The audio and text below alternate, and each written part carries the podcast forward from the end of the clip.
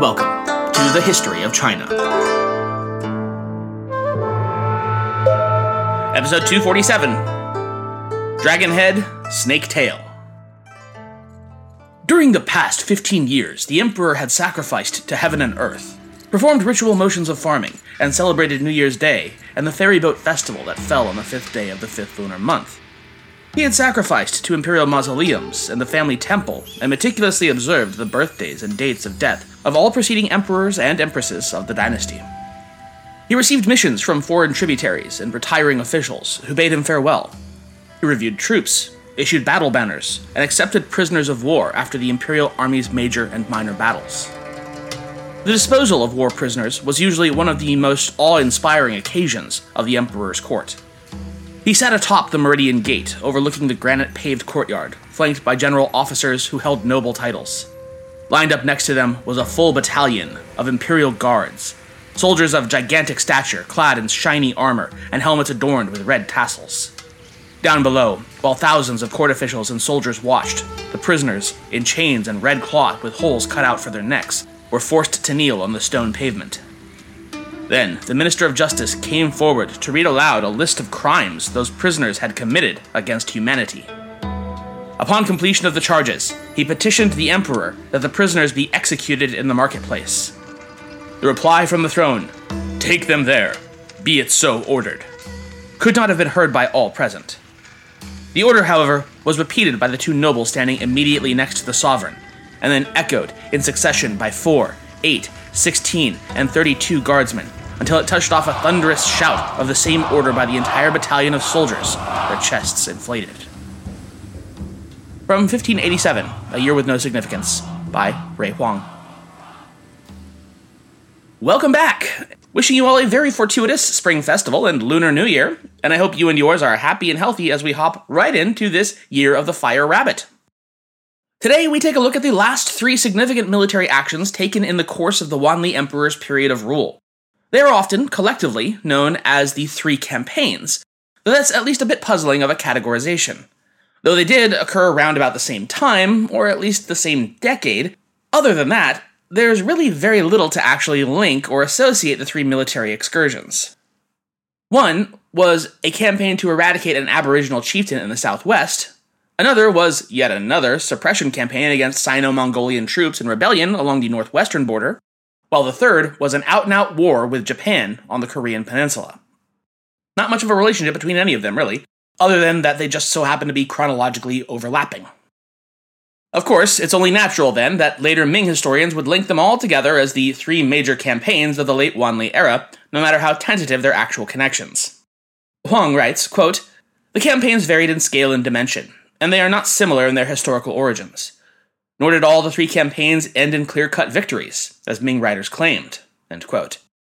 Rather, by treating them as an interrelated series of uniformly successful military adventures, historians in the twilight years of the Ming dynasty were seeking to exaggerate the military prowess of their dying dynasty, to eulogize its imminent collapse, and, quote, consciously or unconsciously, to sanction such an ideological state, even at the expense of the truth. As such, it follows that today we take a similar form of speaking about all of the three campaigns in the same breath, or at least the same podcast episode, while striving to at least partially unravel the myth making done in service of story over substance. We'll start off today along the southwestern frontiers of China, amidst the towering mountains and steaming jungles bordering the provinces of Huguang, Sichuan, and Guizhou. Then, as now, much of this region is peopled by indigenous non Han tribes and communities, amongst whom one of the largest and most famous are the Miao. The chieftain of the Miao in the Bozhou region of Guizhou of the 1590s, also known as the Tusi, was a man named Yang Yinglong. Himself at least partially Han Chinese ancestry, his family had held control over the aboriginal tribes of Bozhou since at least the 9th century, when a Yang clansman and Tang general had subdued the natives and staked out his claim over them. The Yangs were thereafter successfully able to hold the region as an autonomous state within a state under the various Chinese and Mongol dynasties for the subsequent 700 years. Quote, Dynasties rose and fell, and the Yangs received various forms of enfeoffment and commission, but the family's control over the mountainous region had never been broken by an imperial administration. In the time of Yang Yinglong, he held control over the various factions within Bozhou through seven powerful sub chieftain families, the headsmen of each also making up his chief council. Yang himself identified strongly with the cause of the Miao, who it seems he was also partially related to, and in time managed to rally the seven other clans to their mutual cause against Ming authority. The actual causes of Yang Yinglong's rebellion remain contested and uncertain, and the inciting incident, as described by contemporary Chinese chroniclers, strains credulity.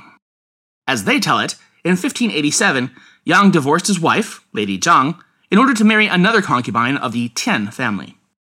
Yang then decided to take his separation one step further and had his ex wife slaughtered. Her family, quite understandably, informed the Ming authorities of Yang's murder and his plans to rebel against the state. Which, I don't know, seems a little suspiciously convenient, don't you think? And Huang agrees. He says, quote, It's more likely that the family feud upset the balance of power within the tribal structure, and the Chinese decided to intervene. For the Zhangs and Tians numbered among Yang's vassal households, and an internecine war might result. End quote. Another potential reason behind the rebellion is everyone's favorite topic taxation. The Ming Central Authority had been taxing the region heavily, mainly in the form of lumber extraction of rare and expensive hardwood such as nanmu for palace construction and similar projects. Time and again, Yang and his clansmen had butted heads with the Ming authorities and their onerous levels of taxation, and in fact, prior to 1587, Yang had gotten himself arrested, or rather, he had voluntarily surrendered to Ming authorities no less than twice, after having been deemed as having broken into rebellion against their strictures. On both occasions, he'd managed to just keep his head attached to his shoulders and instead receive a suspended death sentence by offering a redemption fee against his life. On the first occasion, the price was set at 20,000 taels of silver. And the second time, the fee was doubled, plus an additional fee of an unspecified quantity of lumber. Yang Yinglong gave his word and bowed and scraped, and then, once he'd been let go, on both occasions, quite simply forgot to pay anything at all. Whoops, just slipped his mind. And as it so happened, the Ming authorities were then so bogged down in their wars against the Mongols and Japanese, that we'll get to in just a little bit, that they couldn't spare the manpower to maintain pressure on the wily southern chieftain. Though Yang's campaign against Ming authority touched off in 1587, and the imperial government officially declared war on him as of 1590, even then, so divided was Beijing's focus that the Wanli Emperor initially commissioned a paltry 3,000 soldiers to its suppression.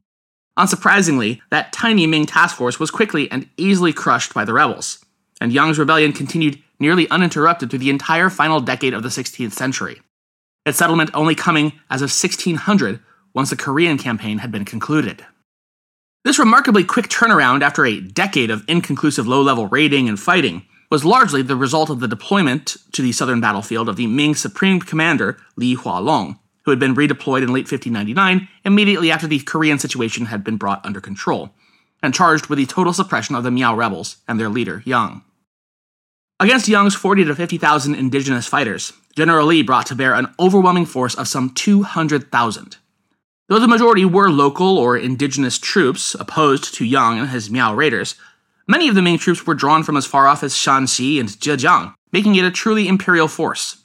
And enlisted large numbers of veterans fresh from the Korean campaign, along with even a small contingent, by reports, of Japanese warriors. Quote, Firearms were deployed, each advancing column was led by a company of elite troops. The terrain was studied beforehand.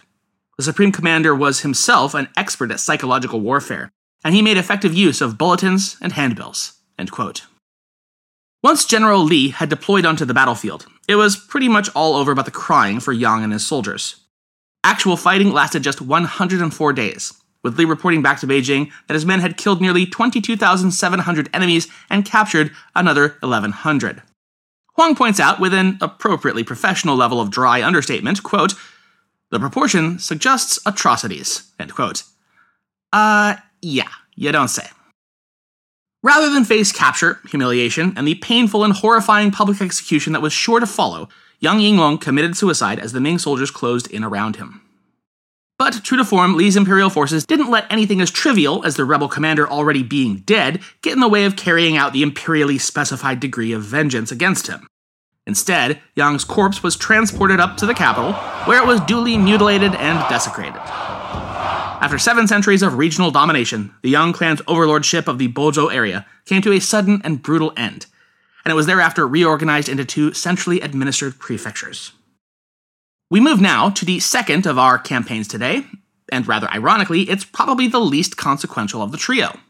I say it's ironic because who the Ming is facing off against here has long been the absolute boogeyman of Ming China since, well, before the Ming even became the Ming.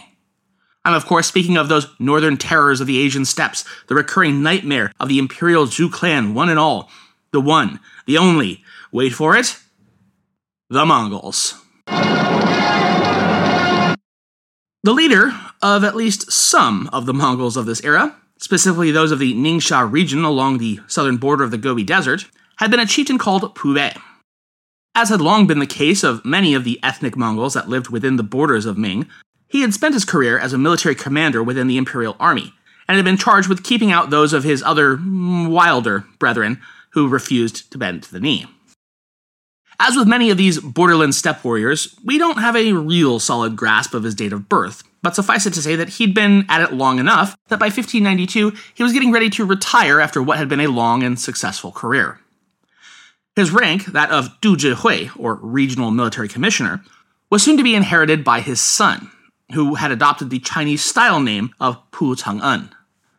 Huang writes of the Pu family's status among the inner Mongols of Ningxia, quote, as was customary, the family retained more than a thousand household men, or veteran fighters, who took personal orders from their lord commander and were often on his payroll. Observers have commented that the retention of such a private army, probably more than the mutiny in which the father and son were involved, had necessitated their destruction. Their situation in the strategic walled capital city of Ningxia, now called Yinchuan, their ongoing connection with the potentially hostile elements of Mongol peoples beyond the imperial borders, and the retention of this wild card of a personal fighting force had come to deeply worry Ming authorities. As such, it's likely that they were already looking for any excuse, no matter how ostensibly minor, to justify moving against the father and son. That pick a spark, any spark moment would come in March of 1592, with a seemingly random enough rising in revolt of another totally unrelated, completely different figure. Chinese military officer Liu Dongying. Liu had had it up to here with not being paid on time. And so, as was long-standing Ming military tradition, he and his fellow travelers murdered the regional governor, forced the commander in chief of the military district to commit suicide, and then proclaimed himself commander in chief in his stead. How in the world did the Mongols get roped into this regular twice a week late Ming military breakdown in command authority? Well, Liu then proceeded to proclaim the younger Mongol leader, Pu Chang'en, as his left deputy, meaning one of his two second in commands. Mongol the Elder, Pu Bei, never actually assumed any title at all in any of this, but it didn't seem to take much convincing to the Ming High Command that, yeah, it probably was, no wait, definitely was, somehow all his fault. From Huang, quote, from the very beginning, the report to the Emperor by the Supreme Commander in charge of the northwestern frontier played up the roles of Pu Bei and his son and played down those of the Chinese personnel. By exaggerating Pu Bei's connections with the Mongols, he hoped to make the incident take on the character of a frontier war instead of an internal uprising that had resulted from Chinese mismanagement of subordinate commanders. It wasn't me. I didn't do it. It's not my fault. It was the one armed man. The Mongols did it. The months that would follow were a particularly anxious period for the Ming court, since they just so happened to coincide with the Japanese invasion of Korea that, again, we'll get to more of in a little bit. The Mongol misinformation continued to fly, as even though the rebel activity across the Ningxia region was primarily conducted by rogue Chinese contingents under the likes of Liu Dongying, reports continued to pour into the Central Imperial Court that it was the steppe barbarians truly behind it all. Moreover, fears abounded that these border raids were actually just preparatory actions ahead of a supposed massive Mongol strike deep into Ming territory, which of course necessitated the costly redeployment of large numbers of Chinese troops in an attempt to counter this figment army. Nevertheless, neither the court nor the emperor remained totally in the dark as to the true nature of the situation, at least not forever. Once aware of the financial nature of the problem, once again the long overdue back payments to the troops and officers in Ningxia, the imperial treasury dispatched silver from other regions. The Wanli emperor, upon learning of the untrue nature of the reports of Mongols and Ordos troops massing for some concerted attack, twice rebuked the officials who had delivered such false reports and contradictory proposals to quell the unrest. Huang notes that had the Mongols actually been planning to attack in any sizable numbers, quote, it is doubtful that the rebellion could have been suppressed. Nevertheless, in spite of the initial confusion within Beijing, by the height of summer 1592, the imperial forces had surrounded the rebellious garrison fort at Ningxia and laid it to siege. The siege would endure for a further two months, through the end of September, before a solution was found by the Ming army. Quote, a dike was constructed parallel to the city wall, and the space in between was filled with lake water. The dike, when completed, was three and a half miles long. Inside, the water reached a height of nine feet. Soon, sections of the city wall began to crumble. The rebels, running out of food, became thoroughly discouraged. The city managed to hold out for a further three weeks, until it finally capitulated and was recaptured on October 20th. Just prior to the city's fall, the Mongol lieutenant Pu Chang'an had turned on his commander, Liu Dongying, and struck his head from his body. He then took Liu's severed head and hung it from the city gate as a signal to the waiting Ming forces that their resistance was at an end. Though pretty blatantly trying to secure his own life by having ended the rebellion with a stroke of his sword against Liu, Pu would find that absolution did not come nearly so easily. Upon visiting the government headquarters later on, he was seized and arrested, and thereafter taken to Xi'an to face execution. His father, Pu Bei, decided to go out in a much more Buddhist style by self immolating rather than meet the same fate as his son in imperial captivity. All in all, this Northwestern campaign was little more than a distraction. The Ming government jumping at shadows and apparitions of an enemy that did not truly exist. Though quite understandably wary of the idea of some shadowy Mongol horde riding out of the wastes and grasslands beyond the Gobi, poised to exact its revenge once more against all of China. All in all, the Ningxia campaign turned out to be a relatively minor affair, at least as far as Chinese military actions are concerned. Yes, we must always keep in mind that what sounds like a mind bogglingly large campaign in one part of the world may be little more than an annoying distraction in another. We don't have any official tally of the size of the forces, rebel or imperial, but Ray Huang notes that as of 1578, the entirety of the Ningxia circuit had listed a maximum of just under 28,000 soldiers. And so it's doubtful that the rebel contingent under Liu Dongying and Pu Chang'an ever exceeded uh, about 20,000. When compared to our next theater of war, such a clash would seem to barely show up on the radar at all. We turn now at last to the Korean Peninsula, where across the final decade of the 16th century, two titanic forces would clash head on over the fate of the Hermit Kingdom they both fought across and alongside. Obviously, insofar as the Ming court was concerned, this operation was markedly different than either the Bozhou or Ningxia campaigns because it was expeditionary in nature rather than an internal affair. But even more than that, the Ming would be facing a type of warfare it had not been forced to contend with in living memory a struggle against a comparably powerful and numerical foe, against whom Beijing could not rely on merely the overwhelming weight of its own manpower. First, though, a bit of background. As of 1592, Japan was controlled by a man called, variously, Kinoshita Tokichiro, Hashiba Hideyoshi, but is best known as Toyotomi Hideyoshi. Born a peasant in the late Japanese Warring States period, he rose to prominence as a samurai and retainer of the powerful daimyo lord Oda Nobunaga, as he sought to unify the fractious island kingdom. After Nobunaga was betrayed by his erstwhile ally, Akechi Mitsuhide, and committed seppuku rather than face defeat, Toyotomi took up his master's position and vision to unite Japan as of 1582. From 1585 to 1592, he pursued this grand vision as both the chief advisor to the emperor as well as chancellor of the realm, which is known as Kampaku and Daijo Daijin, respectively. This made him, as any student of Japanese history will no doubt already know, the effective dictator over the nation. As markedly unlike the Chinese imperial system, the Emperor of Japan had long served as little more than a ceremonial figurehead with no actual political or military power. As of 1592, Toyotomi's goal of unifying Japan had come to fruition. Yet that victory was marred by the bitterness of losing his only son and heir at just three years old, as well as his brother the year prior. Nearing 60, and with his health beginning to falter, it seems that Hideyoshi resolved to secure an even greater legacy than that of Japanese reunification. That is, to take up the further dream of his late master Nobunaga and invade and conquer China. At least, that's what he's said to have espoused as his goal. it remains unclear as to just how serious or committed he ever actually was to that.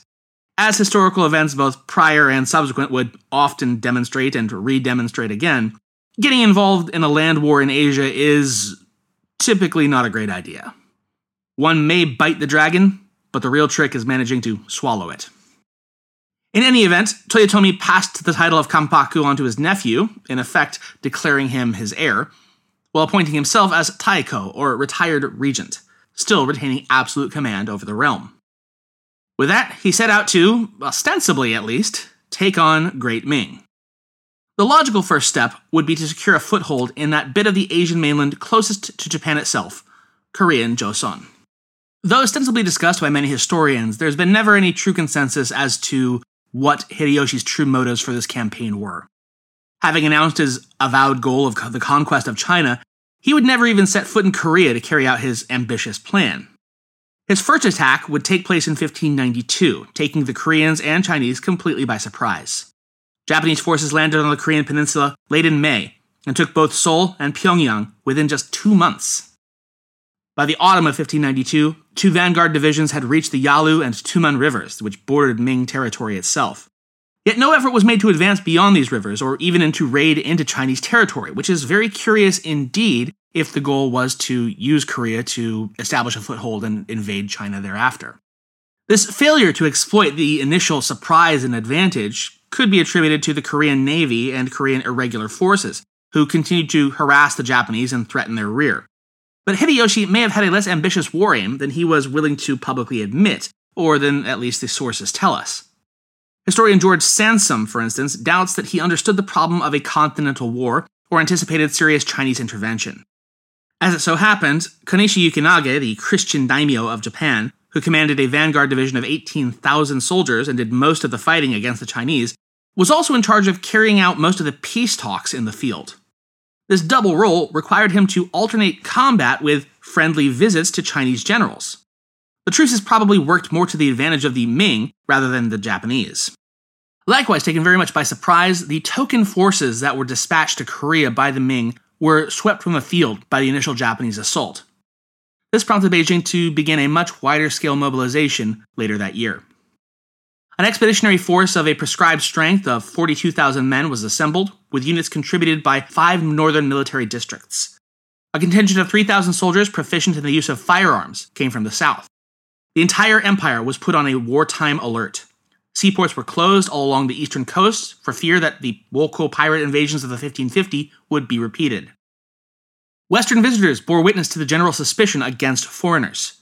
When the die was cast, the Wanli Emperor decreed that an expeditionary army comprised of 100,000 men, with far more to come from Siam and the Ryukyu Islands, would be assembled to retake Korea and eventually invade and conquer Japan itself.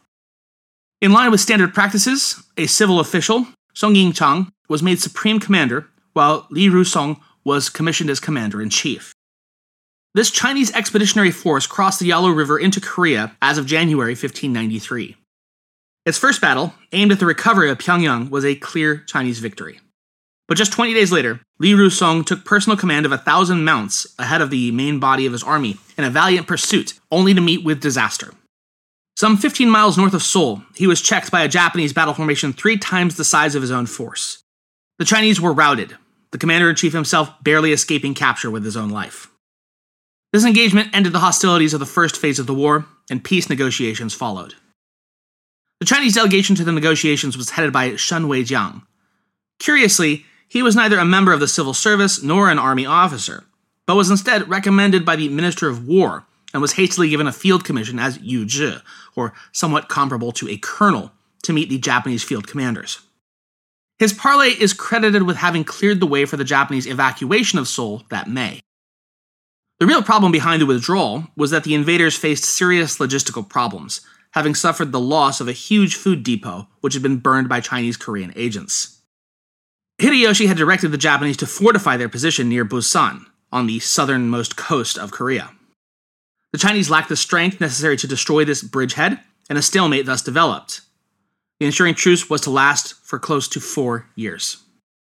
The protracted diplomatic effort to untie this Gordian knot, and the slow pace with which the negotiations and their accompanying etiquette were conducted can in part be said to have resulted from cultural misunderstandings, or at least factors. But looking past these surface elements, we must suspect that Hideyoshi's calculating mind was hard at work. This new supreme commander of Japan was well aware of the grave consequences that might ensue if he pressed the issue too hard. He was, after all, already having a difficult time enough supplying his army. He was therefore willing to bide his time. Moreover, his grasp on power within Japan wouldn't remain secure if there was a major setback within Korea.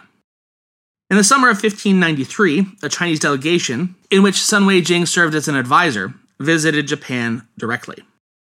Hideyoshi received the delegation in June, and it stayed at his court for more than a month. Nothing of real substance resulted from this round of negotiations, but tensions on the Korean peninsula did lessen.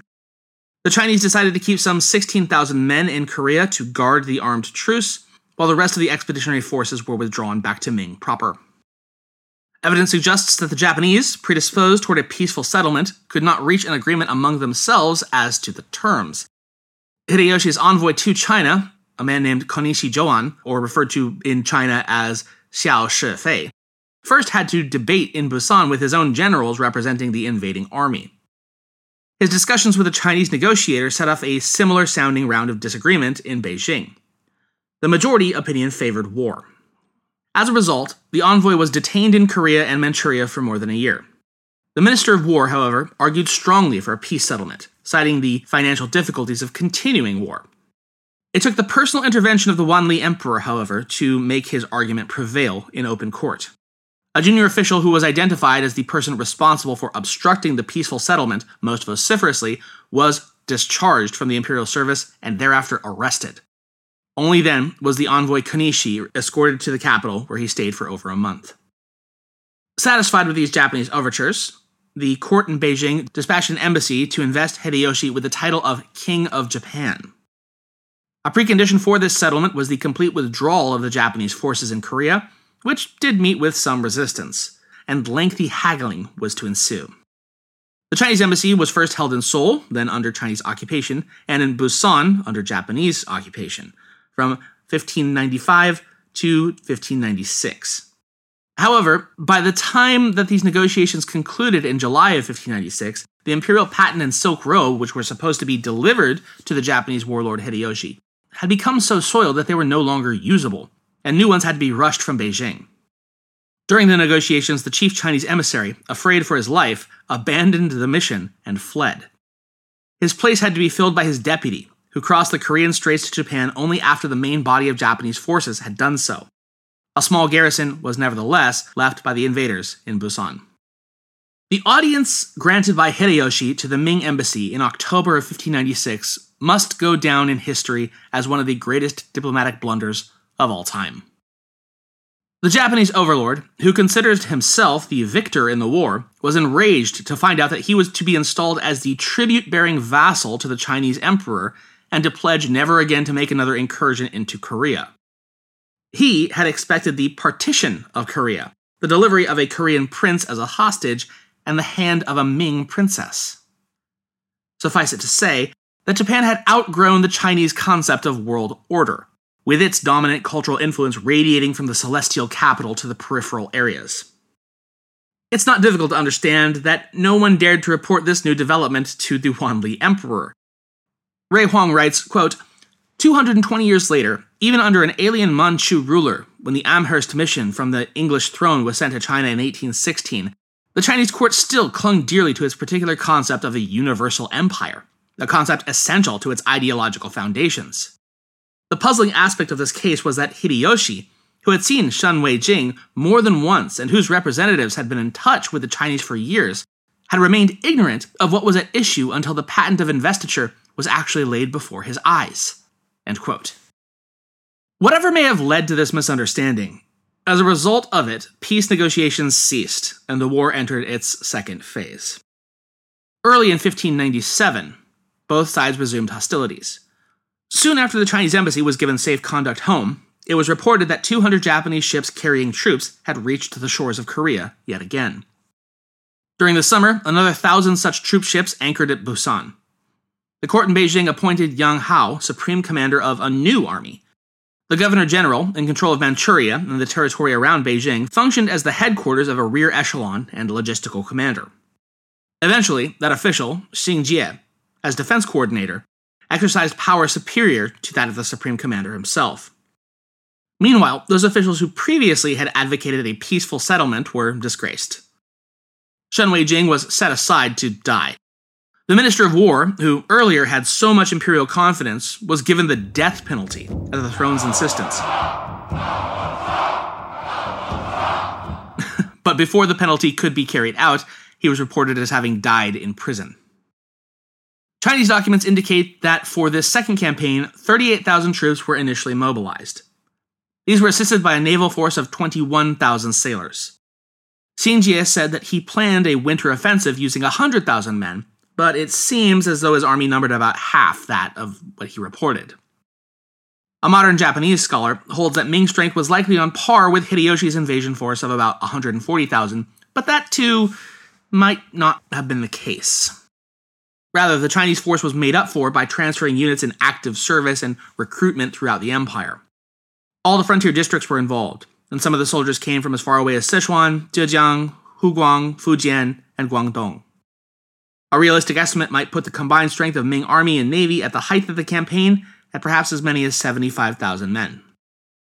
This second phase of the war differed from the first in a few respects. Quote, this time, almost the entire campaign was carried on south of the 36th parallel rather than along an extended north south front. In August 1597, the Japanese pushed to within 50 miles of Seoul, but when the Ming reinforcements arrived, the battlefield became stabilized. As winter set in, the invaders had to retreat to the south. Thereafter, they were on the defensive. Naval operations, already deemed important by the first campaign, had a decisive influence on the outcome of the second campaign. At first, the Koreans sent their admiral, Yi Sun Sin, to jail and put an incompetent officer in command of his fleet, only to quickly lose their base on Hansan Island to the Japanese. This mistake was quickly corrected. Before the end of the year, Admiral Yi was returned to his command, and with him at the helm, the Koreans soon regained control over the waters of the straits. His successes forced the Japanese land forces to take defensive positions all along the coast, all the way from Ulsan in the east to Suncheon in the west. The Chinese, too, had not ignored the importance of sea power. At Grand Secretary Shen Yiguang's suggestion, the Wanli Emperor ordered that a fleet be organized and sent into Korean waters. Placed under the Chinese naval commander and artillery expert Chen Lin, it arrived in Korean waters in May of 1598. The port of Tianjin and ports on the Shandong and Liaodong peninsulas were utilized to send in supplies. Eventually, this naval force saw action in joint maneuvers with the Koreans and in coordinated attacks with the Chinese land forces. Despite these strategic advantages, the land operations were by no means easy or smooth for the Ming army. The large numbers of casualties attest to the intensity of the struggle. Partisan controversies also entered into the Chinese side of the campaign, especially when the combat troops faced adverse conditions. The siege of Ulsan in February of 1598, for instance, was said to have come close to a successful completion. But the appearance of a Japanese relief column of about 3,000 men at the last moment caused the attacking Chinese force to stampede. Supreme Commander Yang Hao was censured for his failure. He was criticized for having withheld the last assault and then for having fled for his life. While he admitted that several hundred Chinese soldiers died in action, his opponents insisted that the loss was well over 20,000 men. His close contact with Shen Yiguang, a Grand Secretary having many enemies, was linked to the censure. This ultimately led to Yang's dismissal. In the spring of 1598, Konishi was warned that the Japanese position in Korea was untenable. The Japanese, in turn, ordered the withdrawal of close to half of the invading force, leaving in Korea mostly Satsuma warriors under Shimazu clan member commanders. These men continued to fight fiercely. The news of Hideyoshi's death on September 18, 1598, did not reach the Japanese camp until late that October. By then, they'd turned back Chinese attacks at Suncheon and Sachon. In Chinese official circles, it was admitted that the Battle of Suncheon was a grave defeat, although the Japanese claimed that they took 38,700 heads, seems to be a gross exaggeration. The latest setbacks put the court in Beijing, which was still unaware of Hideyoshi's death, into a dilemma. Suggestions were made to suspend the attack and to take a defensive position. The Wanli Emperor had already called a conference with his principal ministers to deliberate this very issue. It was only at this point that the governor of Fujian at last informed the court of the death of Toyotomi Hideyoshi. That news was welcomed as the de facto end of a seven year long war, which the Japanese called Ryoto Dabi, literally dragon's head followed by a snake's tail, that nobody had the appetite to continue. With that third of the three great campaigns concluded, that is where we're going to leave off with today. Next time, we are going to look into the life and times of a mysterious figure to the northeast, a man of the Aisin Gioro clan of the Jurchen, known as Nurhaci. Until then, though, I have some hot pot to go eat with my in laws, and so once again, wishing you all a very festive Lunar New Year and Year of the Fire Rabbit. And as always, thanks for listening.